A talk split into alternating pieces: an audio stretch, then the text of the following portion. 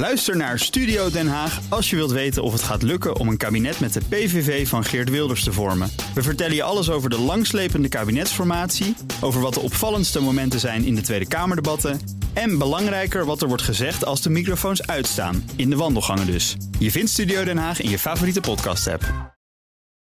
Wetenschap vandaag. Neurobiologen hebben het draadloze netwerk van de hersenen in kaart gebracht. Nog niet bij de mens, maar wel bij een wormpje. Maar dat geeft ons al heel belangrijke kennis. Wetenschapsredacteur Carlijn Meinders.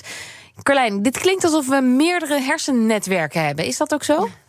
Ja. Laten we meteen even luisteren naar een van de onderzoekers, Isabel Beet van de KU Leuven. Zij ligt toe. Veel mensen denken dat informatieoverdracht in de hersenen gebeurt via uh, elektrische prikkels die van het ene neuron naar het andere neuron gaan uh, via kleine contactpunten of plaatsen waar de neuronen bijna fysiek uh, elkaar gaan raken. Dat zijn de synapsen.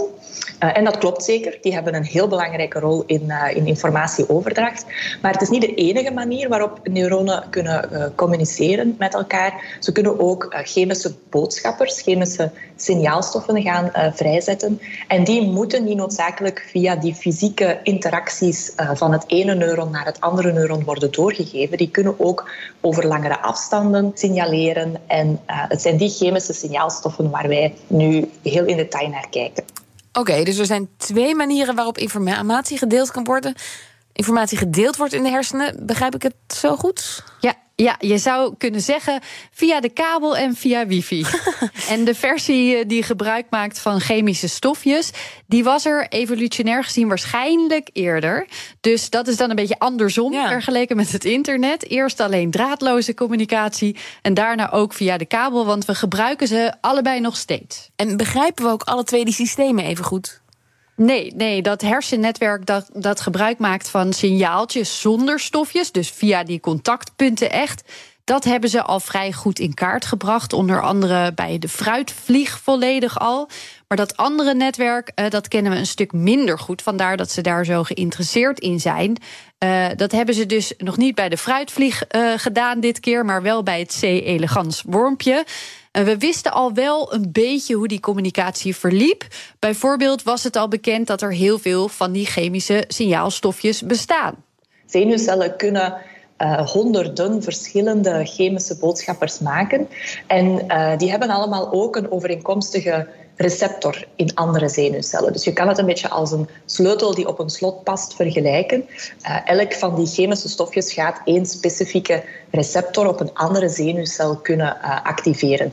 Dus welke zenuwcellen precies met elkaar communiceren hangt af van welke chemische boodschappers ze maken en welke andere zenuwcellen dan de overeenkomstige ontvangers voor die uh, boodschappers hebben. En moeten die zenuwcellen dan wel met elkaar verbonden zijn? Of is draadloos echt helemaal draadloos?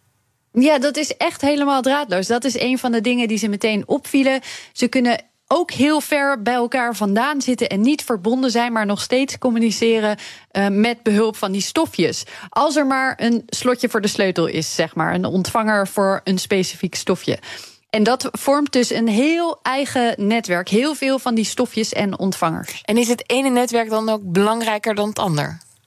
Nou, ze werken heel veel samen, dus dat zou ik niet zo snel zeggen. De communicatie via de synapsen, dus echt van de ene neuron naar de andere, die ermee verbonden is, die gaat wel wat sneller. En weet zelf waarbij dat draadloze netwerk een rol speelt?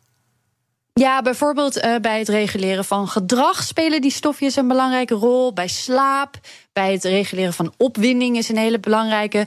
Bij geheugen, bij eetgedrag. En in sommige gevallen hebben die stofjes een coördinerende functie. Maar dan werken ze alsnog heel vaak samen met dat andere verbonden netwerk. Je ziet ook dat mensen die bijvoorbeeld te weinig van die stofjes aanmaken, problemen krijgen met bijvoorbeeld met een slaapcyclus of het reguleren van gedrag, bijvoorbeeld. Oh, en wat hebben ze nou precies bij die wormpjes bekeken?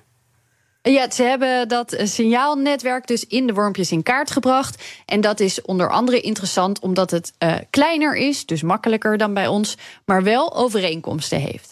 We spitsen ons dan toe op één groep, de meest diverse groep van chemische boodschappers. Dat zijn de neuropeptiden.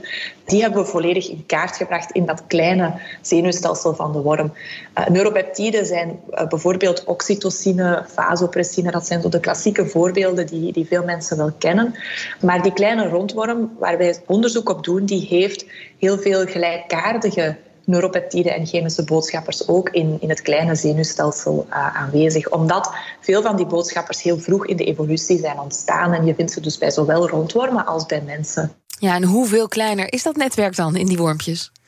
Nou, in tegenstelling tot de miljarden zenuwcellen in het menselijk brein, heeft dit wormpje er 302. Oh, lekker dat is overzichtelijk. overzichtelijk. Ja. Ja, ja, ja. En die kennen we dus al een jaar of veertig. Dus we hadden al een tijdje die kaart van die draadjesverbindingen, zeg maar, in dit wormpje. En daarbovenop is er nu dus ook een kaart van dat draadloze netwerk. Maar wel echt nog een verschil met hoe complex het bij ons is, natuurlijk. Ja, ja, zeker, zeker. Maar dit is een hele mooie basis, een soort blauwdruk om te gebruiken bij het toekomstig onderzoek. Volgende stap is dit voor elkaar krijgen in een iets complexer mechanisme, bijvoorbeeld de fruitvlieg. En uiteindelijk is het doel natuurlijk om mensen waarbij die communicatie niet goed verloopt, beter te kunnen helpen. Want die ontvangers en die stofjes, dat, dat is een hele mooie weg voor het behandelen van bepaalde aandoeningen. Dankjewel, Carlijn Meinders.